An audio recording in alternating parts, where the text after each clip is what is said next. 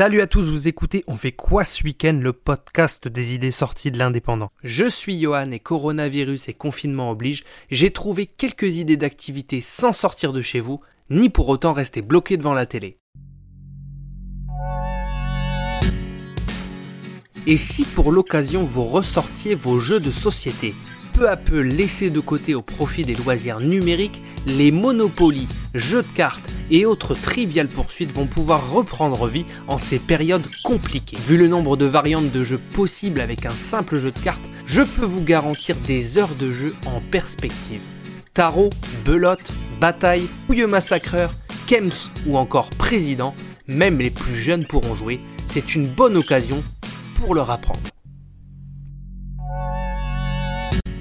Et si durant ces périodes, vous en profitiez un peu pour faire le point sur les capacités artistiques de vos enfants Souvent relégués au second plan ou laissés au centre de loisirs, les travaux manuels, la peinture et le dessin sont souvent oubliés alors que nos enfants en sont tous demandeurs.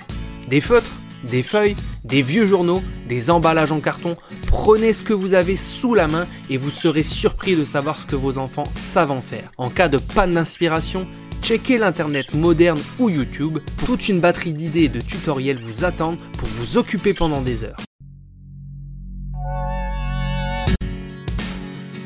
C'est peut-être le meilleur moyen de se changer les idées pour certains, alors que diriez-vous de redécouvrir ou découvrir le plaisir de lire un peu?